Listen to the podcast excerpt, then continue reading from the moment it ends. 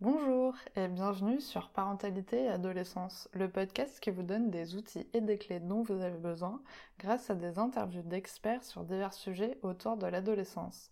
L'adolescence n'est pas obligée d'être synonyme de chaos, alors soyez joie, il y a des solutions. Avant de commencer, n'hésitez pas à suivre le podcast sur les réseaux sociaux Instagram et Facebook en tapant parentalité et adolescence car ça me permet d'échanger avec vous.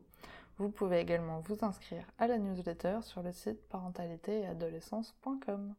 Après les nombreux témoignages que l'on a pu écouter ce mois-ci, j'avais envie de vous faire découvrir le métier de Claire Mestre. Claire est psychiatre, psychothérapeute, anthropologue et auteur. Formée à la psychothérapie d'inspiration analytique, elle a créé une consultation transculturelle au CHU de Bordeaux en 1994 et fondé l'association MANA. J'espère que cet épisode vous plaira. Bonjour Claire Bonjour Sarah Alors pour commencer, pourriez-vous vous présenter s'il vous plaît?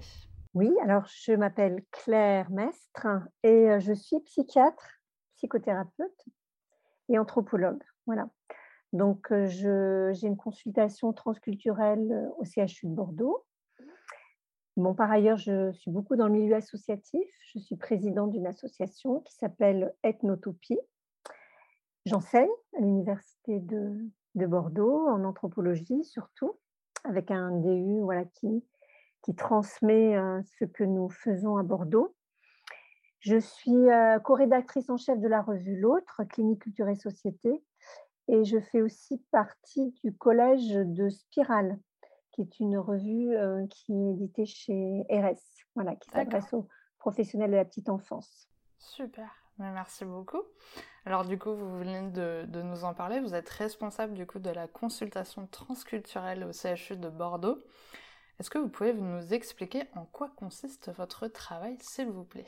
Alors, euh, mon travail, c'est d'accueillir euh, des personnes alors, ce sont des adultes, des hommes, des femmes, des familles, hein, des bébés et leurs parents, des mineurs, aussi beaucoup de mineurs étrangers, voilà, qui sont, on verra, je crois qu'il y a une question là-dessus, qui sont adressés par d'autres personnes qui ne viennent pas d'eux-mêmes et pour lesquelles leur souffrance psychique est très liée à leur migration mmh. et aussi à leur arrivée en France. Voilà.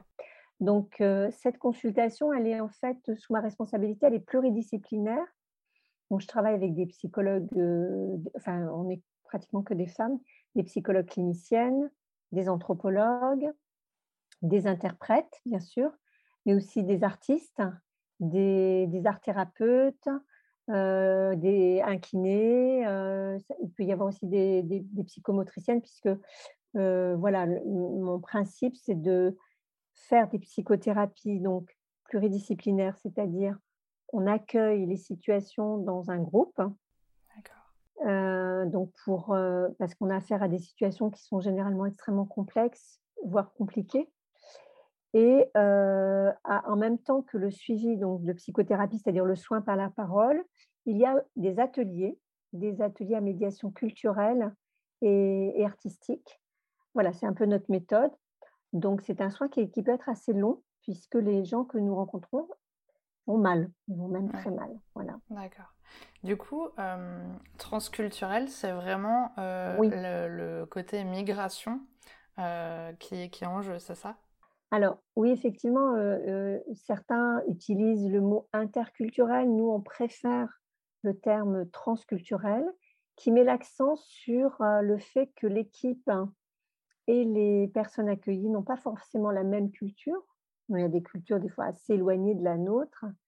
Et surtout, met l'accent sur les passages. Passage d'une culture à l'autre, alors la leur, la nôtre, d'une langue à l'autre, puisqu'on travaille beaucoup sur les questions de langue. Donc, ça met l'accent sur, euh, sur le passage et l'échange. Alors, ce n'est pas euh, un échange euh, strictement, je dirais, égalitaire, que nous, nous sommes en position, je dirais, de domination aussi, hein, puisqu'on est dans le pays d'accueil. Mais en effet, on est sensible à reconnaître, voire faire nôtre des, éléments de culture des autres. Voilà. Mmh, d'accord. Et alors, du coup, à qui s'adressent vos consultations et pour quelles problématiques Sachant que je pense qu'il y a quand même un, devoir un peu de confidentialité, mais euh, globalement, est-ce que vous avez quelques petites indications? Bien sûr. Alors, euh, ce sont des professionnels qui adressent à la consultation, donc euh, des médecins, des, des psy, psychiatres, psychologues. Ça peut être aussi des éducateurs, des travailleurs sociaux, ça peut être aussi des responsables associatifs ou des, ou des militants aussi qui s'occupent de, de, familles migrantes, euh, des mmh, professionnels de l'école aussi, euh, c'est assez fréquent, et pour lequel euh, ils estiment que, je dirais, un soin classique ne suffit pas. Souvent, c'est des personnes qui sont passées par un soin classique. Et donc, les, problématiques sont ben, donc liées à la migration. Donc, c'est soit parce que il y a une, problématique de langue, on, appelle ces populations allophones, c'est-à-dire qui ne parlent pas le français, mais ce n'est pas, pas un élément suffisant, c'est-à-dire qu'ils ont une façon d'exprimer leur, on va dire leur souffrance psychologique sur un mode qui peut paraître éloigné de notre façon à nous d'exprimer la souffrance. Alors, je vous donne quelque chose de très classique, mais ce n'est pas tout le temps comme ça. C'est des personnes qui vont dire, ben voilà, c'est de la sorcellerie, ou il y a une malédiction, ou bien des formes d'expression qui sont déroutantes et pour mmh. lesquelles on ne comprend pas très bien. Et puis, il y a aussi tout, tout, ce qui est lié au fait qu'ils ont migré et donc qu'ils sont passés d'un monde, le leur, familier, à un monde nouveau, que ça, c'est vraiment à prendre en compte. Ils sont mmh. dans un cheminement où il faut tenir compte de, de ce passage-là qui est souvent, qui est devenu en tous les cas de plus en plus compliqué. Voilà, donc les familles, que, enfin les personnes que nous recevons, elles, elles sont souvent dans des situations en plus extrêmement compliquées. Compliquées, bon, bien sûr, linguistiquement, culturellement, socialement, administrativement, voilà. Donc, on a, on, a les plus souffrants. bien sûr, euh, mmh. les questions migratoires ne se, euh, ne se réduisent pas à ce que nous voyons, mais nous, on voit les, personnes les plus en difficulté et euh, qui généralement sont quand même pris dans, un réseau de, de, travailleurs sociaux ou d'éducateurs et qui disent, bon là, il nous faut une consultation spécialisée pour les aider à avancer. Voilà. D'accord. Donc en fait, le, le, but de la consultation avec vous, ça va être plutôt de les aider à s'adapter euh, un petit peu dans leur milieu ou... Oui, alors ce n'est pas le premier, le premier objectif. Le premier objectif, c'est leur donner la parole. Parce qu'en fait, euh, les, populations migrantes et exilées, parce qu'on a beaucoup de personnes exilées, ils pas, ils sont, ils sont souvent ben, mal connus d'abord, parfois invisibilisés. Et donc l'accès d'abord aux soins psychiques, tout simplement, est très compliqué et le, premier but, c'est de, leur donner la parole pour qu'ils puissent exprimer par eux-mêmes ce qui ne va pas, ce qui est déjà énorme. On a parfois des, personnes qui, sont, qui, ont, par exemple, qui, viennent voir un psy. C'est, n'est pas évident hein, de voir un psy, hein, des psys en plus, et qui disent c'est la première fois que je peux parler dans ma langue, par exemple. Ça, c'est important. Ah bah et quand on parle dans sa langue, Hein, on, dit des choses plus en profondeur, avec plus d'affect que mmh. quand on utilise la langue de, l'autre. Quoi. Donc ça, c'est la, première étape. Après, c'est une des étapes aussi, c'est partager la douleur, parce que c'est comme c'est des gens qui ne vont pas très bien, ils peuvent, dans un, avec une équipe, partager ce qui ne va pas et être respecté, compris, reconnu. Ça, c'est extrêmement important. Et effectivement, après, le, soin peut être en effet un passage vers la société d'accueil. Et c'est pour ça aussi qu'on on insiste tant sur les médiations artistiques et culturelles, parce que à ce, alors, il y a plusieurs là aussi objectifs à travers les ateliers. c'est d'abord travailler avec son corps, c'est-à-dire le corps, il y a la parole et, le corps, je dirais travailler mmh. avec des médias, par exemple la peinture, euh, euh, l'écriture, la danse, le théâtre, la couture aussi, euh, c'est faire fonctionner son corps. Et ça, c'est extrêmement important. Et c'est aussi avoir des relations sociales avec d'autres. Alors, ce sont des patients, mais on a aussi des ateliers où il va y avoir, on essaye de faire des ateliers mixtes, c'est-à-dire français-étranger, où là, il va y avoir une forme de rencontre possible, hein, ce n'est pas toujours possible, mais on le souhaite pour que la personne sorte de la solitude. Parce qu'en fait, l'un des aspects de la souffrance psychique, c'est vrai pour tout le monde, hein, c'est l'isolement, la souffrance. isole en fait. Le fait de souffrir n'ouvre pas, ne rend pas mmh. ouvert aux autres, c'est tout le contraire. Et en plus, quand on n'est pas, on est encore considéré comme un étranger en France, et eh bien cette, cet isolement, cette solitude, elle est renforcée. Donc voilà, donc c'est tout ça, c'est donner la parole et potentiellement et possiblement rencontrer d'autres personnes avec qui on va partager des choses plutôt des fois joyeuses quoi, hein. joyeuses par et puis qui permet de, de, se découvrir, de découvrir les capacités en soi. la personne qui souffre, souvent, elle est, elle est comme retenue, inhibée, et, de lui donner la possibilité soudain de découvrir des capacités d'écriture, de dessin, de couture, ça fait beaucoup de bien en fait. Merci beaucoup. Alors, en échangeant ensemble avant l'interview, vous m'expliquiez que les parents qui décident de migrer viennent dans le but d'offrir une meilleure vie à leurs enfants. Alors, que se passe-t-il pour l'enfant qui arrive en France par rapport à sa construction?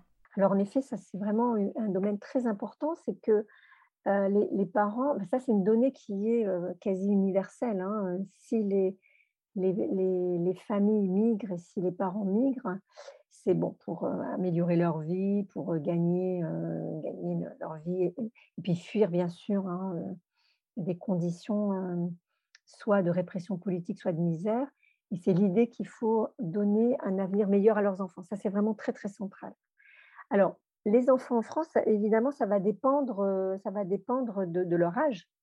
Mmh. On travaille beaucoup avec les bébés parce qu'on sait que mettre au monde un enfant quand on n'est pas français, il y, a vraiment beaucoup de difficultés.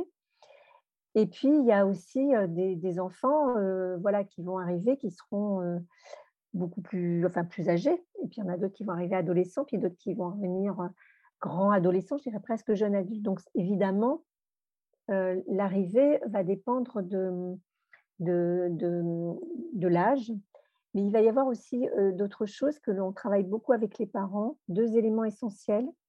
C'est la façon dont la famille va être accueillie. Les enfants sont extrêmement sensibles à la façon dont on considère leurs parents. Et généralement, ils sont sensibles à ce qui serait de la discrimination, de la disqualification, du non-respect de leur langue, par exemple. Donc voilà, ça c'est le premier aspect, comment la famille est accueillie. Et le deuxième aspect, c'est l'institution. Alors l'institution, bien sûr, ça va de, la crèche pour les tout petits jusqu'à l'école et le lycée. Et là, je dirais, c'est très central parce que il y a des enfants qui font des expériences à l'école qui sont très très différentes. Et il y a, alors là aussi, il y a de tout, hein, mais il y a des écoles qui sont extrêmement hospitalières, où il y a une grande solidarité et où les enfants vont tout de suite se sentir très à l'aise. Et puis d'autres où l'école est moins ouverte à la question de l'altérité, où ça sera beaucoup plus difficile, on ne tiendra pas compte de leurs difficultés. Parce qu'en fait, par exemple, pour des enfants, on va, on va prendre un exemple, qui savent déjà lire et écrire dans leur langue, pour passer de leur langue à la langue du pays, c'est un exercice extrêmement coûteux, extrêmement difficile. Donc, il leur faut énormément de temps pour arriver au niveau des, autres élèves. C'était de l'ordre de plusieurs années, avec beaucoup, beaucoup de, de, travail individuel. Donc là aussi, s'ils sont aidés par d'autres personnes, ça ira plus vite. S'ils sont très seuls chez eux, ça sera difficile. S'ils ont un hébergement qui est de mauvaise qualité, s'ils n'ont pas de bureau, s'ils n'ont pas... voilà, donc vous voyez, il y a tout ça qui va rentrer en, compte. Et ça va interférer bien sûr sur, sur sa construction. Et puis bien sûr, il va falloir que il gère hein, cet enfant, je dirais le passage du domicile à l'extérieur, puisque, alors, ce n'est pas le cas pour tous les enfants, mais il peut y avoir une grande différence entre je dirais, la culture du domicile, avec sa langue, ses odeurs, euh, euh, sa cuisine, euh, ses, habitudes, ses rites, et le, monde du dehors, l'espace d'abord, la rue, et puis après l'école, où là, ça peut être des codes complètement différents, bien sûr une langue différente, des codes différents, des, distributions de l'espace aussi différents. La mmh. question, par exemple, des, garçons et, des filles. Et puis, bien sûr, l'arrivée dans l'institution, il faut que cette institution, elle soit la moins discriminante possible, ce qui n'est pas une donnée naturelle. Hein. les institutions ne sont pas forcément égalitaires. Voilà. Donc, tout ça va interférer sur, sur le, développement de l'enfant. Il y a certains enfants qui vont, être qui vont tout de suite être des, experts, c'est-à-dire s'adapter extrêmement rapidement, apprendre très très vite la langue, s'accaparer, je dirais, tous, nos codes, nos outils. Et pour d'autres, ça sera beaucoup plus difficile. Alors nous, par contre, on voit ceux qui sont le plus en difficulté, par exemple les, mineurs qui arrivent, par exemple, vers l'âge, on va dire 14-15 ans, qui n'ont pas été scolarisés dans leur, école, dans leur pays ou qui n'ont été qu'à l'école coranique, effectivement, quand ils vont arriver à l'école française, ça va être extrêmement compliqué. Donc, on les voit et c'est là où on va essayer de, de, travailler avec les équipes éducatives pour les aider le mieux possible. Voilà, mais ces problématiques de l'adolescence, ce n'est pas du tout la même chose qu'un bébé, par exemple, ou un petit enfant, où le, le, souci, c'est de qu'il ait accès à notre culture le plus rapidement possible.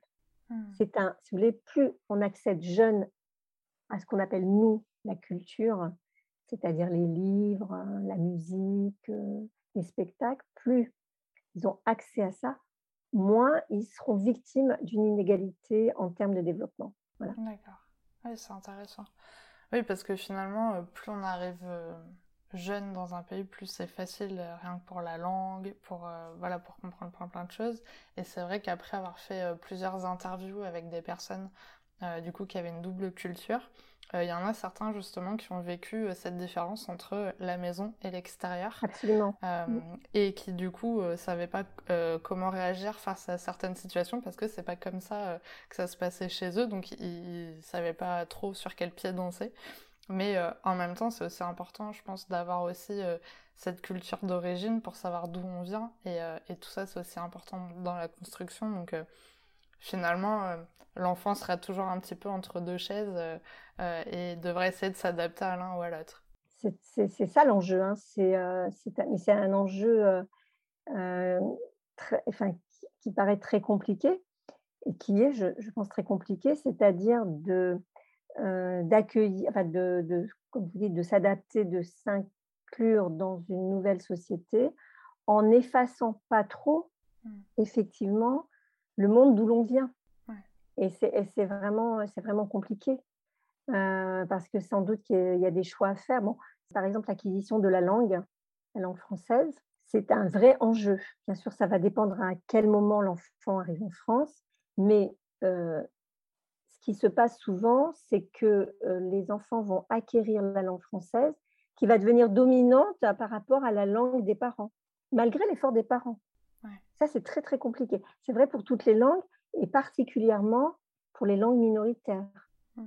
Et quand euh, j'entends les langues minoritaires, c'est pas euh, bien sûr l'anglais, c'est les langues, euh, je sais pas, je vous dis au hasard, le, le pashto ou le dari pour les Afghans, le bambara ou le wolof pour des gens d'Afrique de l'Ouest, voilà, ou le malgache par exemple. C'est-à-dire qu'il y a un rapport très inégalitaire entre les langues qui est le fruit de notre histoire.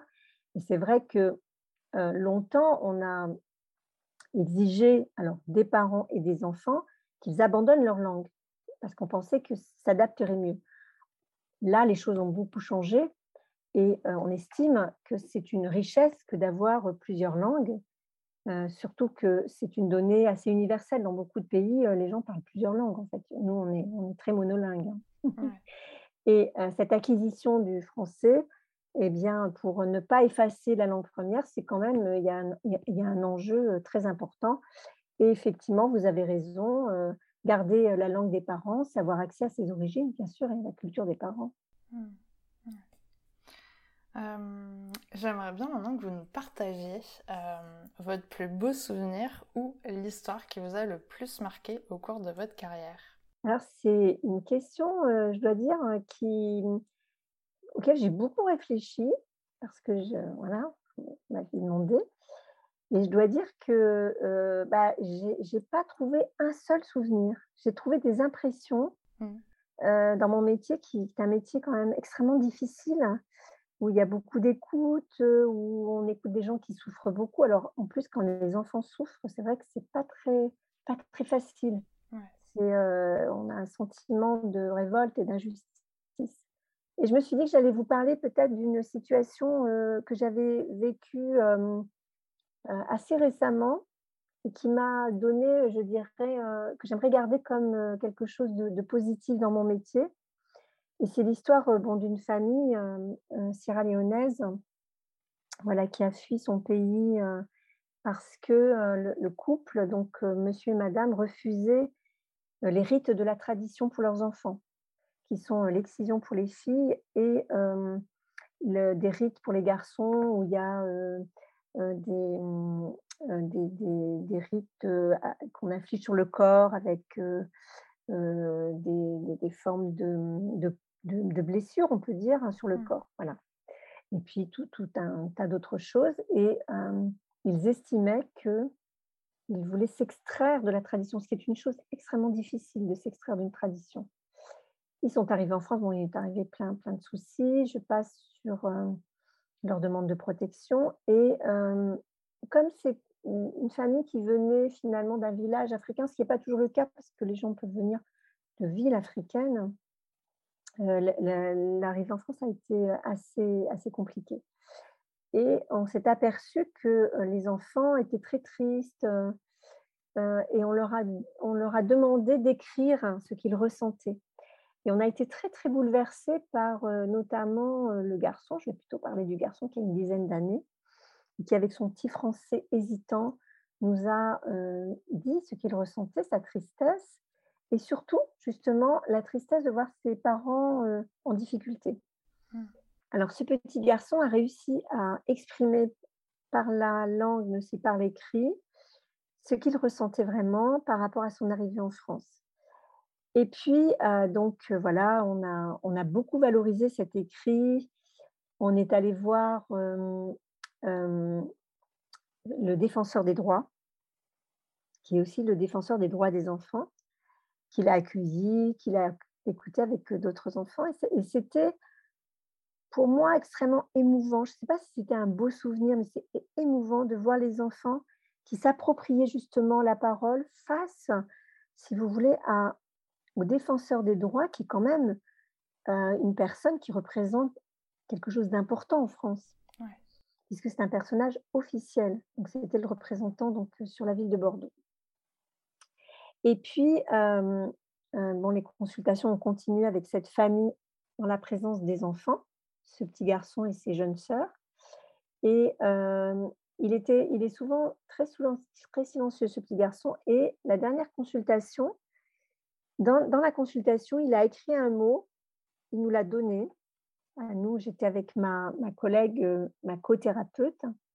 Et sur ce mot écrit dans un français vraiment euh, excellent, sans faute d'orthographe, sans faute d'accord, il nous remerciait de prendre soin de ses parents. C'était absolument extrêmement troublant, quoi. Extrêmement troublant, très gratifiant, bien sûr, pour nous. Et on a besoin aussi, en tant que thérapeute, parfois d'être gratifié mais surtout extrêmement émouvant de voir ce petit garçon sensible à l'état de ses parents et comment il avait fait, je pense, un effort considérable pour s'approprier la langue française, qui est quand même une langue difficile. Avec, voilà. Donc ça, j'avais envie de vous le dire mmh. Parce que ça m'a, ça m'a ému, ça nous a ému et j'aimerais bien garder ce, souvenir longtemps comme un des aspects de, de mon métier. Voilà. Et en plus, c'est parfaitement en lien avec ce que vous avez dit juste avant, euh, que les enfants étaient sensibles euh, justement à, comment étaient accueillis leurs parents et comment euh, s'ils étaient perçus dans le, dans le pays d'accueil. Donc c'est exactement en fait ce qui s'est passé pour ce petit Absolument, c'était l'illustration totale de, de, ce que l'on sent bien chez, les enfants. Bon, j'ai un autre souvenir d'un petit garçon qui vient avec sa maman et, et elle me dit, oui, il veut faire docteur plus tard. Et je le vois qui me, qui, me regarde comme ça avec insistance. et quand sa maman, alors elle me dit, quand, je ne vais pas bien, un petit garçon pareil, hein, qui n'a pas plus de 10 ans, il dit, bon, on va faire comme le docteur Mestre, je vais te faire parler. et, c'est en même temps émouvant, puis en même temps, ils, grandissent trop vite, ces enfants c'est qu'ils voient leurs parents en difficulté. Ils grandissent vite, quoi. on leur voit quand même de leur enfance, quoi. Mmh. C'est mignon, en tout cas, les réactions qu'ils ont, euh, c'est assez, assez, touchant, effectivement. Alors, on arrive à la question pour les auditeurs. Avez-vous un message à transmettre aux personnes qui nous écoutent aujourd'hui? Alors oui, bien sûr, hein, j'ai un, message. Je, crois surtout en ces temps politiques compliqués. Je dirais, il ne faut pas renoncer à notre hospitalité. Je pense que vraiment, la population française a une capacité d'hospitalité énorme, et particulièrement, bien sûr, pour les familles et les enfants. Donc, ça serait vraiment mon premier message. je dirais que d'accueillir l'autre, l'étranger, celui qui est différent de nous, c'est une chance en fait. C'est une chance et c'est une chance pour tout le monde. C'est une chance à titre individuel, c'est une chance pour nos institutions, c'est une chance pour l'école. c'est une façon, nous, de, nous, de réfléchir sur nous-mêmes. C'est-à-dire que ça, c'est une, une, forme de banalité que de dire que l'on apprend à se connaître par, l'autre. Hein. Ça, c'est tout, ce qui est propre à l'amour, à l'amitié. Mmh. Mais là, avec l'étranger, c'est une, c'est une ouverture sur ce qu'on est et aussi à ce qu'ils nous proposent, eux. Donc, je vous ai parlé de la langue parce que c'est vrai que c'était important, mais il y a aussi la nourriture, le, la culture, la musique. il y a plein de choses qui, que, que, les autres peuvent nous apprendre et enrichir ce que l'on est. Et ça, ça nécessite une forme de, d'hospitalité et d'ouverture à, la rencontre ce qui est un, exercice, parce que rencontrer l'autre, c'est euh, tout en restant soi-même, mesurer, je dirais, la distance qu'il y a à parler aux autres, parce que parfois il manque la langue, parce que parfois on est, maladroit, on sent que l'autre aussi est maladroit. moi, je trouve que c'est un exercice qui est, qui est très enrichissant. Donc voilà, ça serait vraiment le, le, message principal et qui repose aussi sur débusquer nos, préjugés, les, réduire, parce que c'est vrai qu'en ce moment, l'étranger peut nous faire peur. Alors, on a plein de, de voix qui, nous, qui, pensent que recevoir l'étranger, ça va nous faire disparaître, ça va dissiper notre identité, ça va... Or, très honnêtement, notre identité, elle est très solide. Hein. Moi, je n'ai pas de crainte pour notre identité. Euh, depuis très longtemps, on a des contacts avec les, autres. Hein, je veux dire, c'est une vieille histoire. Quoi. Donc, on ne devrait pas avoir peur, au contraire, de, de faire. Euh, euh, voilà. Et, la, question des enfants, enfin, je, suis contente que vous m'ayez interpellé là-dessus. Elle est particulièrement importante en ce moment. Quoi. Mmh. Parce qu'il y a vraiment des enfants de, migrants qui ne trouvent pas leur place. Quoi. on doit le leur offrir. Ils doivent, être, ils doivent se sentir invités et accueillis. Mmh. Bah, c'est un super message en tout cas, Romain. Ça nous permettra de réfléchir là-dessus. Euh, et pour finir, euh, est-ce que vous avez des ressources que vous avez envie de nous partager euh, à ce sujet de la transculturalité sur, par exemple, des livres ou des sites ou des associations qui pourraient être intéressants de connaître? Oui, alors bien sûr, il y a tout mon travail, le travail de Marie-Rose Moreau, évidemment, qui est très important. Alors, elle, c'est très, très simple d'aller sur son site, sur le site de, mmh, la Maison de Solène, de son association, l'AIEP. alors, je fais partie aussi du collège de, Spirale et de RS, où on a régulièrement des textes hein, peut-être plus vulgarisés, en tous les cas, sur ces questions-là. Il y a aussi une association que je trouve très chouette qui s'appelle Dulala, euh, qui est une association qui s'occupe du bilinguisme. Euh, voilà, donc il offre plein d'outils pour, euh, pour le bilinguisme. Donc je, je trouve, alors c'est pas du tout dans le soin, c'est plutôt voilà sur la, question de l'apprentissage des langues. Mmh sur le soin, voilà, moi je suis effectivement proche du, soin, donc c'est tout ce que je tout ce que je vous ai cité. mais une fois qu'on on trouve le mode d'entrée par mon nom ou celui de Marie-Rose Moreau, on a accès vraiment à des choses qui, sont, qui, sont, alors, qui vont du plus, je dirais, entre guillemets, scientifique, la revue L'autre, mmh. à des choses plus simples et plus, et plus, et plus ouvertes. voilà, et là, c'est pas, pas très difficile, on, on, trouve sur, sur Internet. Les Dulala, c'est bien parce que ils ont, ils ont vraiment, c'est parti des parents qui disaient comment donner à nos enfants la possibilité d'être bilingues. C'est pas, c'est pas évident, hein, c'est pas du tout évident. Donc, ils proposent pas mal de choses, c'est intéressant. C'est génial. En tout cas, mais merci beaucoup, c'était très intéressant comme, euh, comme échange. Merci d'avoir accepté mon invitation sur le podcast et d'avoir trouvé un petit temps pour échanger avec moi. J'espère que cet épisode pourra aider les personnes qui en ont besoin. En tout cas, ça nous a ouvert les chakras. Merci Sarah.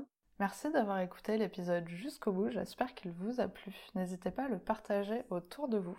De noter l'épisode si la plateforme d'écoute vous le permet, car ça aide le podcast à être référencé et donc à être plus visible pour d'autres auditeurs. On se retrouve la semaine prochaine pour un nouvel épisode. À bientôt!